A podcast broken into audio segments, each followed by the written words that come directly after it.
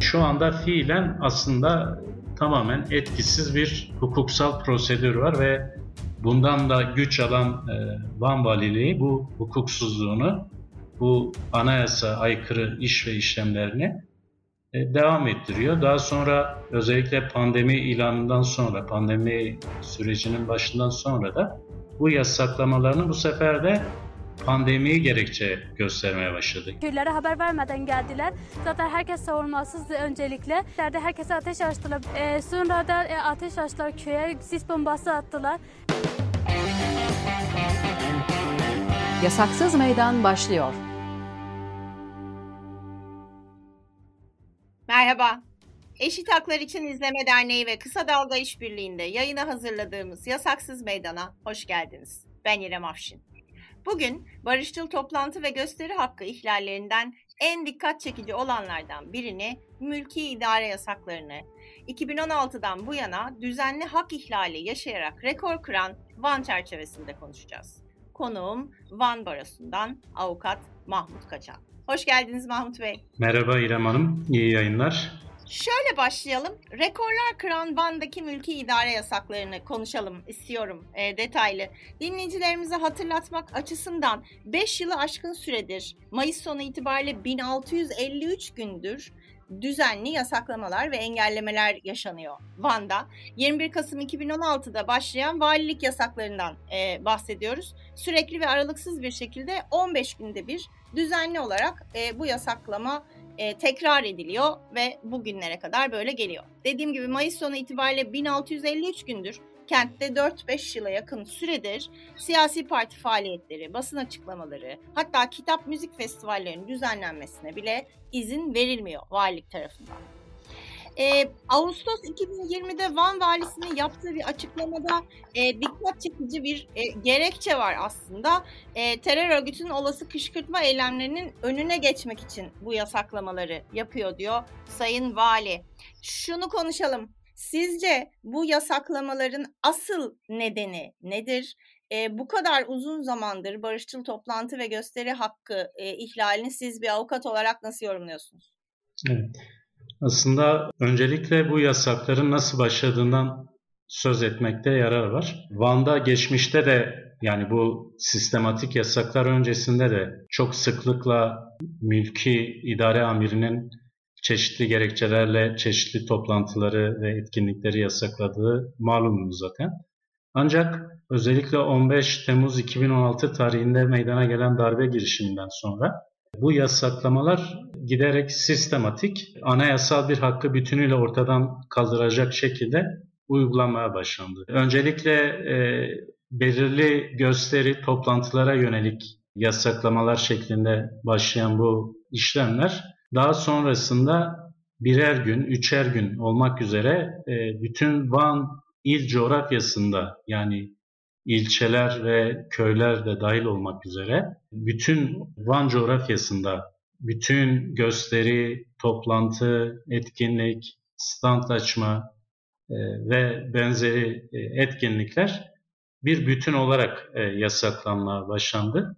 Daha sonra bu yasaklar 2016 yılı, 2017 yılı içerisinde birer haftalık birbirini takip eden yasaklamalar şeklinde konulmaya başlandı. Daha sonra bu birer haftalık yasaklar 15'er günlük yasaklara çevrildi ve şu anda hali hazırda her 15 günde bir yani yasağın bitimine bir gün kala Van Valiliği web sitesinde bir açıklama yayınlayarak bu yasağın 15 gün daha uzatıldığı yani uzatma şeklinde değil de yeni bir yasak şeklinde, yeni bir işlem şeklinde duyurmaya başladı. Ve e, sizin de belirttiğiniz üzere yaklaşık 5 yıldır bu şekilde yasaksız olmayan tek bir gün Van kentinde yok. Yani fiilen anayasal bir hak toplantı gösteri ve bununla bağlantılı ifade özgürlüğü Van'da ortadan kaldırılmış durumdadır. Durum maalesef bu şekilde devam ediyor.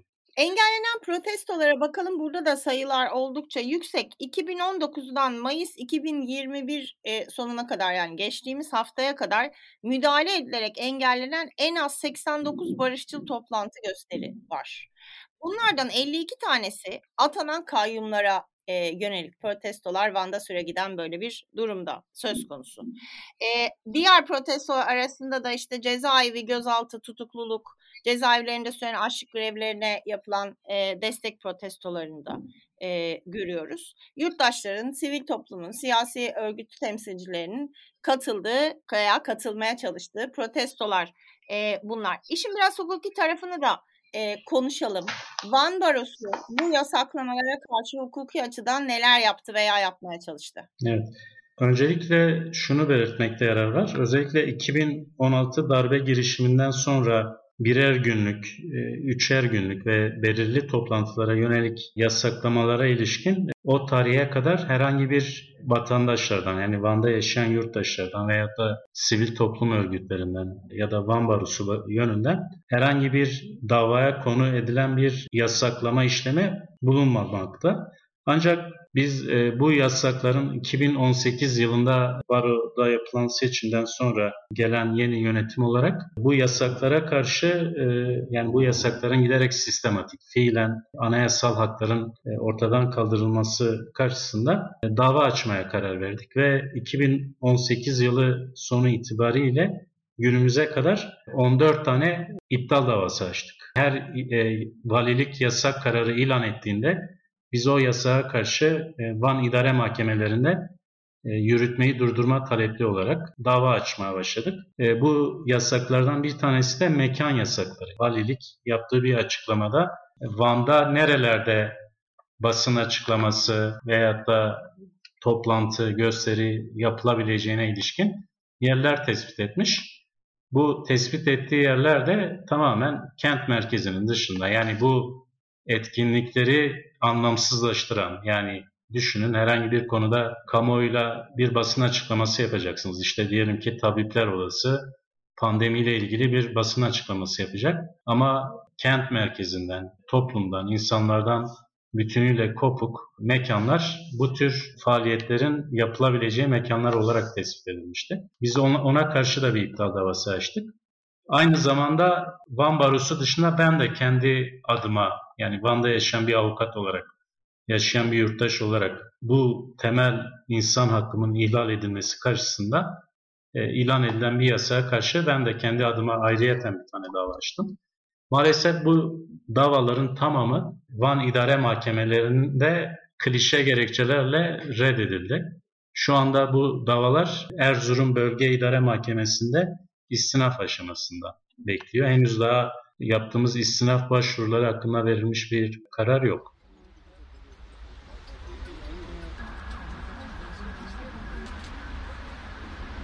Bu üç güzel insan, Savaş, Adnan ve Hacı, bu ülkeyi yönetenler, ülke içerisinde çeteleşmiş gruplar ve devletin bilgisi ve onayı dahilinde katledildiler.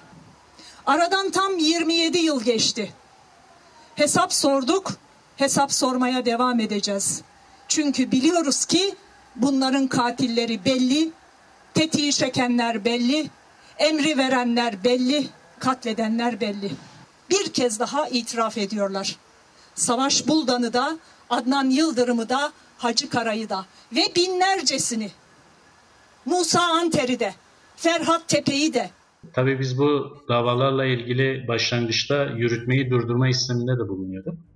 Ama mahkemeler yürütmeyi durdurma istemimiz hakkında bu istemi ya da bu talebi anlamsızlaştıracak şekilde öncelikle Van Valiliğinden savunma alınmasına karar veriyordu. İşte 30 gün süre veriyor işte o yasakla ilgili iş ve işlemle ilgili bilgi belgeleri istiyor. Yani zaten o belgeler geldiğinde yasak o e, davaya konu e, yasak bitmiş oluyordu zaten. Dolayısıyla e, böyle anlamsız, etkisiz bir hukuksal e, prosedür de uygulandı. Bu yürütmeyi durdurma istemlerimizin tamamı da reddedildi daha sonradan. Buna karşı yaptığımız itirazlar da bölge idare mahkemesi tarafından reddedildi. Yani şu anda fiilen aslında tamamen etkisiz bir hukuksal prosedür var ve Bundan da güç alan Van Valiliği bu hukuksuzluğunu, bu anayasa aykırı iş ve işlemlerini e, devam ettiriyor. Daha sonra özellikle pandemi ilanından sonra, pandemi sürecinin başından sonra da bu yasaklamalarını bu sefer de pandemiyi gerekçe göstermeye başladı. Yani bir cümleyle bunu da eklemeye başladı yasak kararlarını. Yani bu yasakların ne kadar artık ölçüsüz, orantısız, yani yasada bile düzenlenmeyen alanlarda da sıklıkla ve sistematik biçimde uygulandığını söyleyebiliriz. Mesela Van Barosu Avukatlar Günü için Van Adliyesi önünde sadece meslektaşlarımızın bisikletle yapacağı bir etkinliğe bile bu yasa gerekçe göstererek izin ver, verilmedi. Ayrıca bu yasaklar e, uygulanma açısından da şu şekilde e, tamamen tarafsız ve eşit bir şekilde de uygulanıyor. Yani siz atıyorum hükümeti destekleyen bir etkinlik yapıyorsanız bu serbest. Yani ya da işte Filistin'e destek adı altında cihatçı örgütlerin e, yaptığı etkinlik, yürüyüş ve eylemler var. Bunlar serbest. Hiçbir şekilde bu yasakla muhatap olmuyor.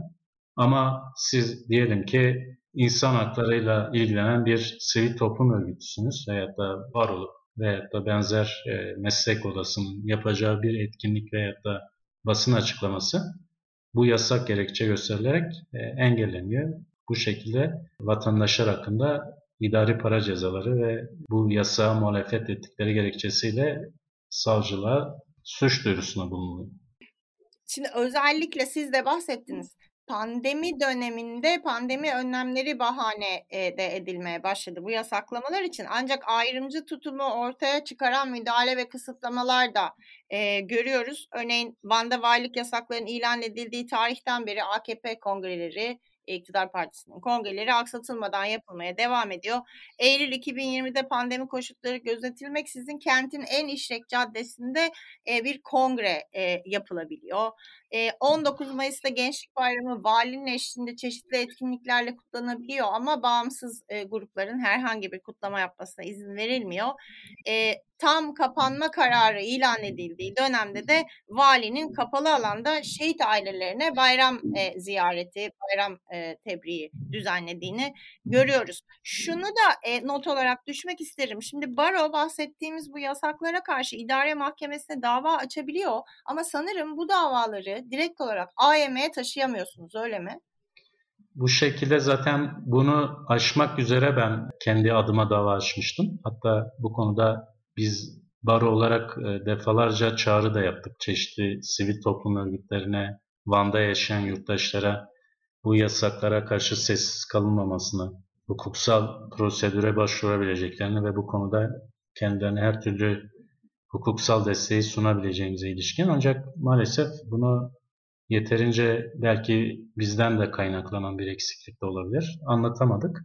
O nedenle hani birkaç avukat meslektaşla birlikte kendi adlarımızla özellikle bu Anayasa Mahkemesi ve oradan etkili bir karar alınmaması halinde İnsan Hakları Mahkemesi'ne başvurabilmek için Van'da yaşayan yurttaşlar olarak bu yasaklara karşı kendi adımıza davalar açtık. Ancak bunlar da oldukça etkisiz. Yine dikkat çeken bir husus özellikle bu yasaklara ilişkin mahkemelerde açtığımız iptal davalarına Van Valiliğinin gönderdiği savunmalar çok enteresan. Neredeyse tamamı aynı benzer nitelikte.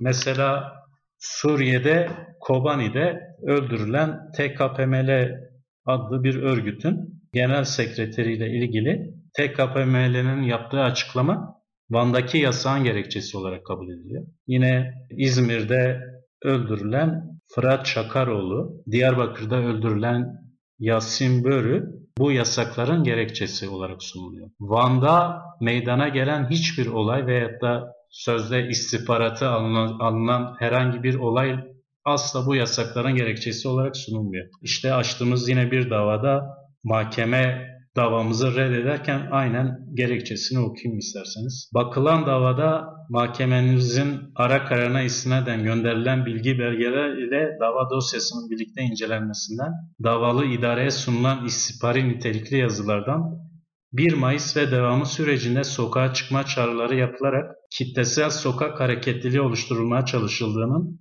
davalı idare tarafından değerlendirildiği, TKPML isimli internet sitesinde yeni gezilere çıkıp direnişe duracağız şeklinde yazılar yazıldı. 30 Mart 2019 tarihinde Van İl Emniyet Müdürlüğü'ne yapılan bir ihbarda kamyonlara bomba yüklendiğinin ve Van ilinin her yerinde patlatılacağının belirtildiği göz önüne alındığında yasaklanan tarihle bakımda herhangi bir kargaşa ve kitlesel hareketin olma ihtimalinin yüksek olduğu, davalı idare tarafından gelen istihbari bilgiler ve yapılan ihbarlar sonucu yasaklama kararının alındığı anlaşıldığında dava konusu işlemde hukuka aykırılık bulunmamıştır. Bu gerekçe bile e, aslında hem idarenin hem yargının nasıl birlikte hareket ettiğini de gösteriyor. Yani istihbari bilgi bir mahkemenin gerekçesine kanıt olarak sunuluyor. Bu istihbari bilginin doğru olup olmadığını da bilmiyoruz. Zaten yani normalde yargılamalarda istihbari bilgiler asla hükme esas alınmaz, kullanılmaz bile. Yani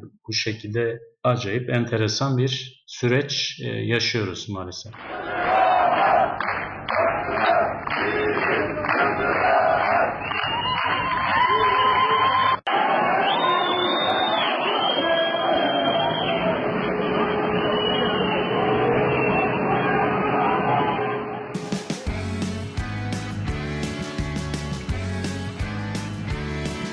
Kulağınız bizde olsun. Kısa Dalga Podcast.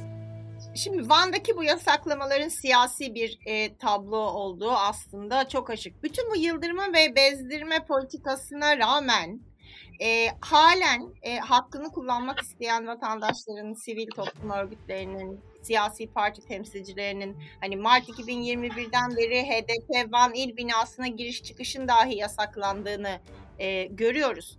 E, nasıl bir e, yorumlama var Van kamuoyunda? E, Baro'nun bu anlamda kamuoyuyla ilgili yaptığı çalışmalar var mı? Aslında Van'da yaşayan yurttaşların neredeyse tamamı bu yasaklardan rahatsız. Yani biz bu rahatsızlığımızı Baro olarak geçtiğimiz yıl e, yönetim kurulumuzdan bir grup meslektaşımız Van Valisi'ni ziyaret etmişti. Orada da ifade ettiler ama Van Valisi aynen şu şekilde beyanda bulmuş sizin bilmediğiniz şeyler var. Yani biz bu yasakları alıyoruz ama sizin bilmediğiniz şeyler olduğu için bu yasakları alıyoruz. Gibi garip yani hukuken açıklanması imkansız hususlar. Yani bu yasakların bizzat Van valisi tarafından alındığı ve onun tasarrufuyla yapıldığını düşünmüyorum. Bütünüyle muhtemelen e, daha merkezi düzeyde özellikle Van iliyle ilgili alınmış bir karar olduğunu düşünüyorum. Çünkü yani düşünün bölgede bu iddia edilen hususlarla ilgili yani birçok kent var. Ama bu kentlerin hiçbirinde bu şekilde sistematik olarak bir yasaklama kararı uygulanmıyorken Van'da uygulanması oldukça enteresan. Garip konulardan biri de bu. Yani düşünün e, Van gibi bölgedeki büyük kentler var işte Diyarbakır, Batman, Mardin, Urfa. Eğer bu yasaklama kararlarının gerekçeleri Van için geçerliyse aslında bu Türkiye'deki tüm kentler için geçerli. Yani bu kadar soyut, hiçbir şekilde ispatı olmayan işte mesela az önce okuduğum mahkeme kararına diyor ki Van Emniyet Müdürlüğü istihbarat almış. 30 Mart tarihinde Van'ın her tarafına bomba yüklü kamyonlar patlayacak. Peki böyle bir olay oldu mu? Olmadı. İlgisi bile yok. Yani hiç ilgisi bile yok. Böyle bir süreçle karşı karşıyayız maalesef.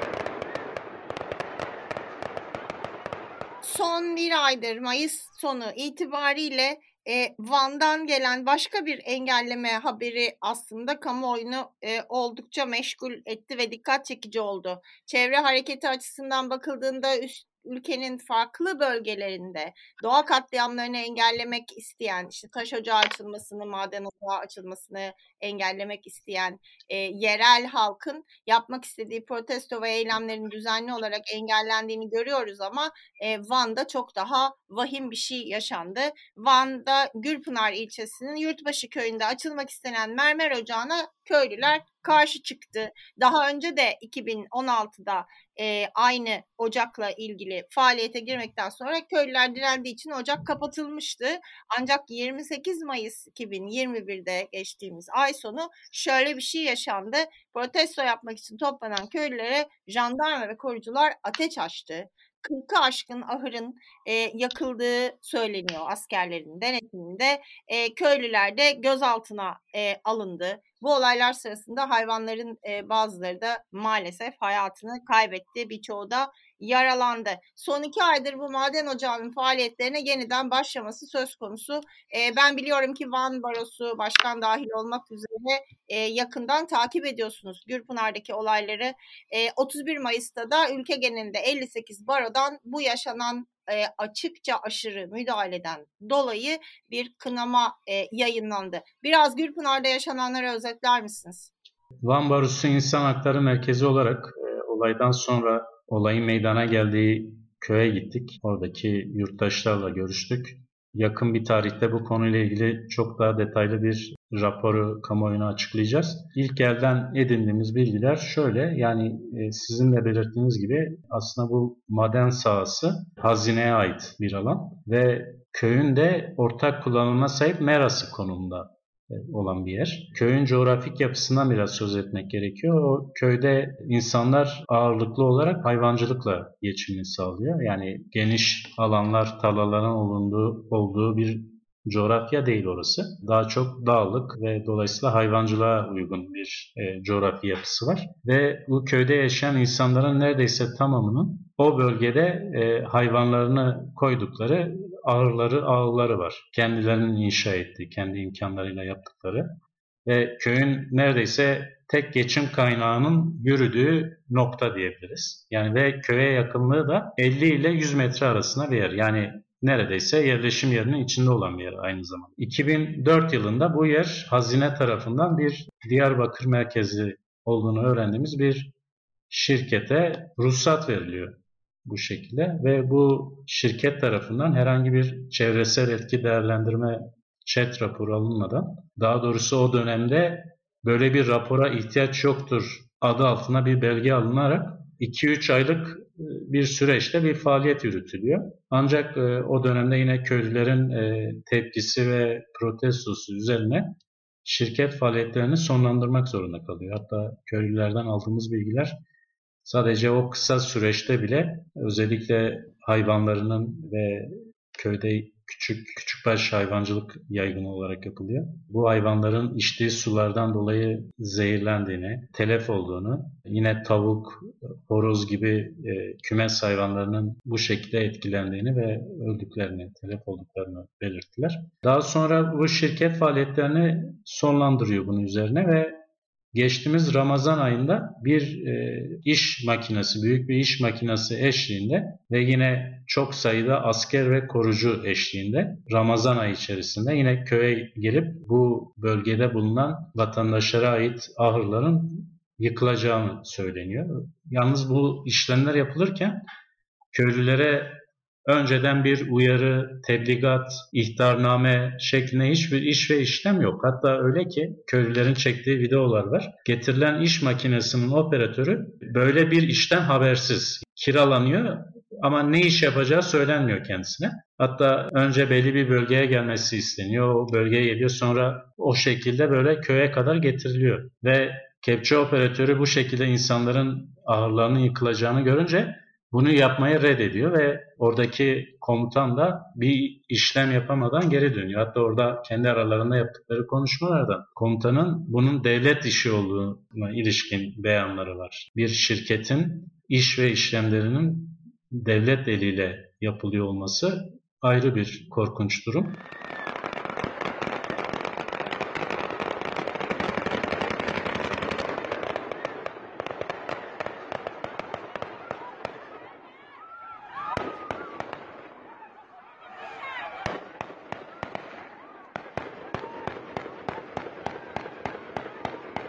Diğer enteresan bir konu bu buraya çok sayıda korucu getiriliyor bir de bu yıkım faaliyetleri için. Korucuların bildiğiniz gibi geçici köy korucularının böyle bir görevi yok. Bu konu asayişle ilgili bir konu olarak değerlendirilse bile yani adli bir vaka ya da protesto hakkıyla, gösteriyle alakalı bir husus olarak düşünelim. Korucuların neden bu işte istihdam edildiği, getirildiği tam bir muamma. Çünkü köylülerin yakınmalarının çoğu bu korucular tarafından özellikle kendilerine kötü muamele yapıldı. Bu şekilde bir muameleye maruz kaldıklarına yönelik ciddi yakınmaları da vardı. Daha sonra Kepçe operatörü bu işi yapmayı reddettiği için o gün yapamıyorlar bunu ve bayramdan sonra bırakmışlar anladığımız kadarıyla. İşte 26 Mayıs tarihinde saat 8.30-9 sularında yine köylülere hiçbir uyarı, tebligat yapılmadan oldukça işte 300-400 sayıda asker ve korucu eşliğinde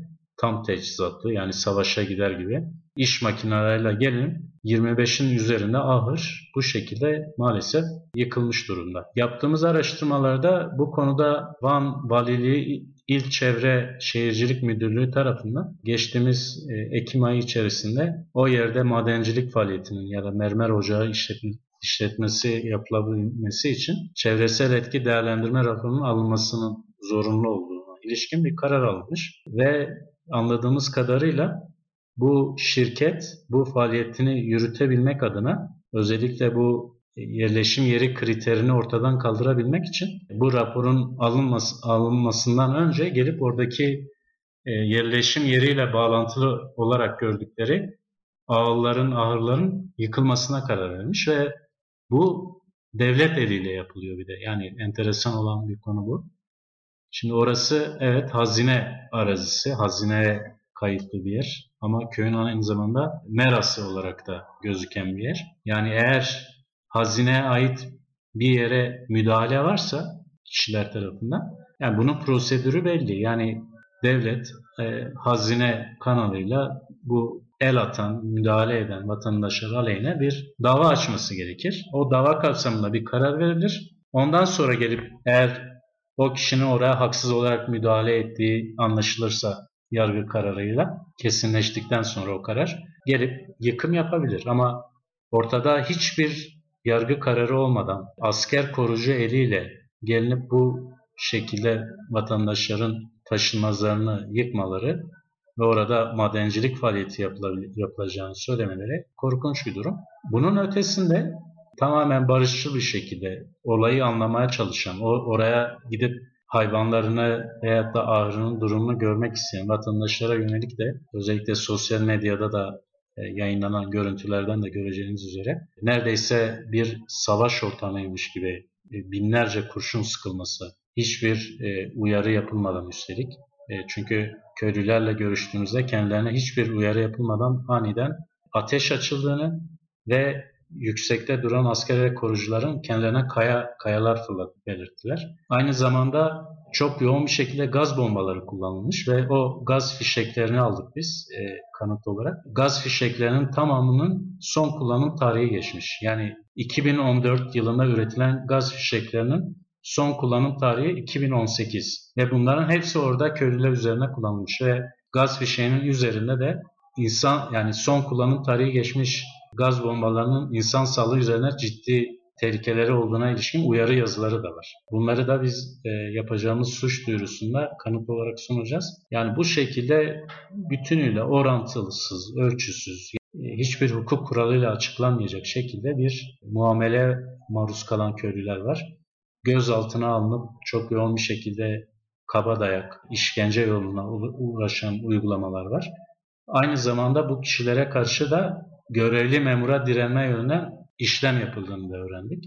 Biz bu konuda köylülere hem özellikle bu maden işletilmesiyle alakalı hem de bu maruz kaldıkları hak ihlaliyle ilgili e, Van Barosu olarak hukuki destek vereceğimizi söyledik. Bu konuda köylüler kendi aralarında konuşarak bir birliktelik de sağlamış durumdalar. Ee, geçtiğimiz günlerde baromuzu da ziyaret ettiler. Bu konudaki çalışmalarımız devam ediyor. Bu köyler çok mağdur. Öncelikle bizim ahırlarımızı çok yıktılar. Bizim koyunlarımız içindeyken ahırlarımızı başımızlarımıza yıktılar. Ee, sonra da e, ateş açtılar köye. Sis bombası attılar. Ee, çocuklar, çocuklar, kadınlar hani e, birbirinin içine girdiler. Hiç kimse ne olduğunu anlamadı. Zaten ha, e, köylere haber vermeden geldiler. Zaten herkes savunmasızdı öncelikle. Ee, onlar tabii ki de e, çok savunmalı gelmişlerdi. Herkese ateş açtılar. Bizim de gelirimiz yok. Bizim bir tek gelirimiz oradaki tepedir. Bizim tek gelirimiz koyunlardır. Mahmut Bey çok teşekkür ederim. Van'da 4 yılı aşkın süredir devam eden barışçıl toplantı gösteri hakkı ihlallerini detaylı olarak anlattığınız için bir de Mayıs sonu itibariyle gündeme gelen Gürpınar'da e, yaşanan hem hukuki açıdan hem de insan hakları açısından aslında olmaması gereken müdahaleleri aktardığınız için gelişmeleri sizlerle beraber biz de Özgür Basın olarak takip etmeye devam edeceğiz. Ağzınıza sağlık. Ben teşekkür ederim. İyi günler, iyi yayınlar diliyorum. Yasaksız meydanda bugün barışçıl toplantı ve gösteri hakkı ihlallerinden en dikkat çekici olan hatta rekorlar kırdı e, denilen Van'daki 2016'dan bu yana düzenli olarak engellenen hak ihlallerini konuştuk. E, Van'da Gürpınar'ın e, Yurtbaşı köyünde jandarma ve askerin müdahalesi de dahil olmak üzere konuştuğumuz yasaklarla ilgili hukuki gelişmeleri de değerlendirdiğimiz konuğumuz Van Barası'ndan Avukat Mahmut Kaçan'a teşekkür ederiz. Yasaksız meydan iki hafta sonra barışçıl toplantı ve gösteri hakkı engellenen başka bir grubun veya bireylerin söz hakkını e, kullandıkları platform olmaya devam edecek. Bize esitaklar.gmail.com mail adresimizden ulaşabilirsiniz. Bizimle kalın.